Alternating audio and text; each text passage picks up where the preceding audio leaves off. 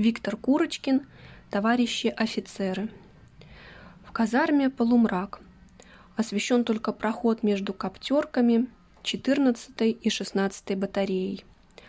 А там, где деревянные двухъярусные нары, непроглядная темень. У входа около тумбочки стоит дневальный. Он в полном вооружении. Через плечо у него противогаз, а на ремне винтовочный штык. В противоположном конце казармы на табуретке сидит, как пес на цепи, железный бачок с водой и алюминиевая кружка.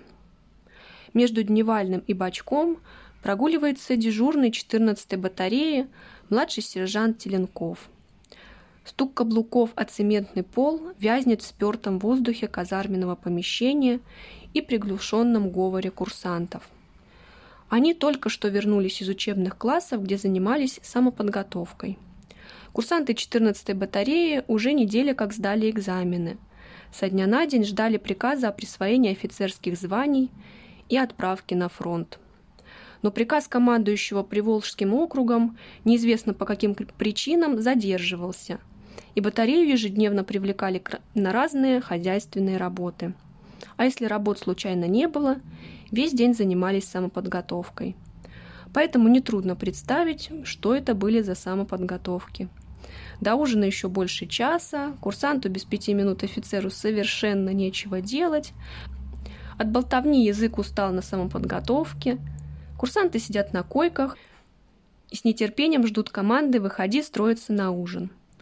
Теленков, подойдя к дневальному, круто повернулся и, громко стукая каблуками, подошел к бачку, сквозь стиснутые зубы отсчитывая шаги.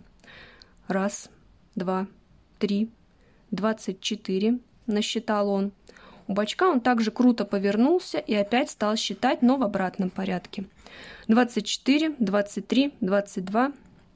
Когда он уперся в тумбочку дневального, в запасе у него осталось еще три шага – что за чертовщина, подумал Теленков и, поправив на боку противогаз, мрачно посмотрел на Дневального.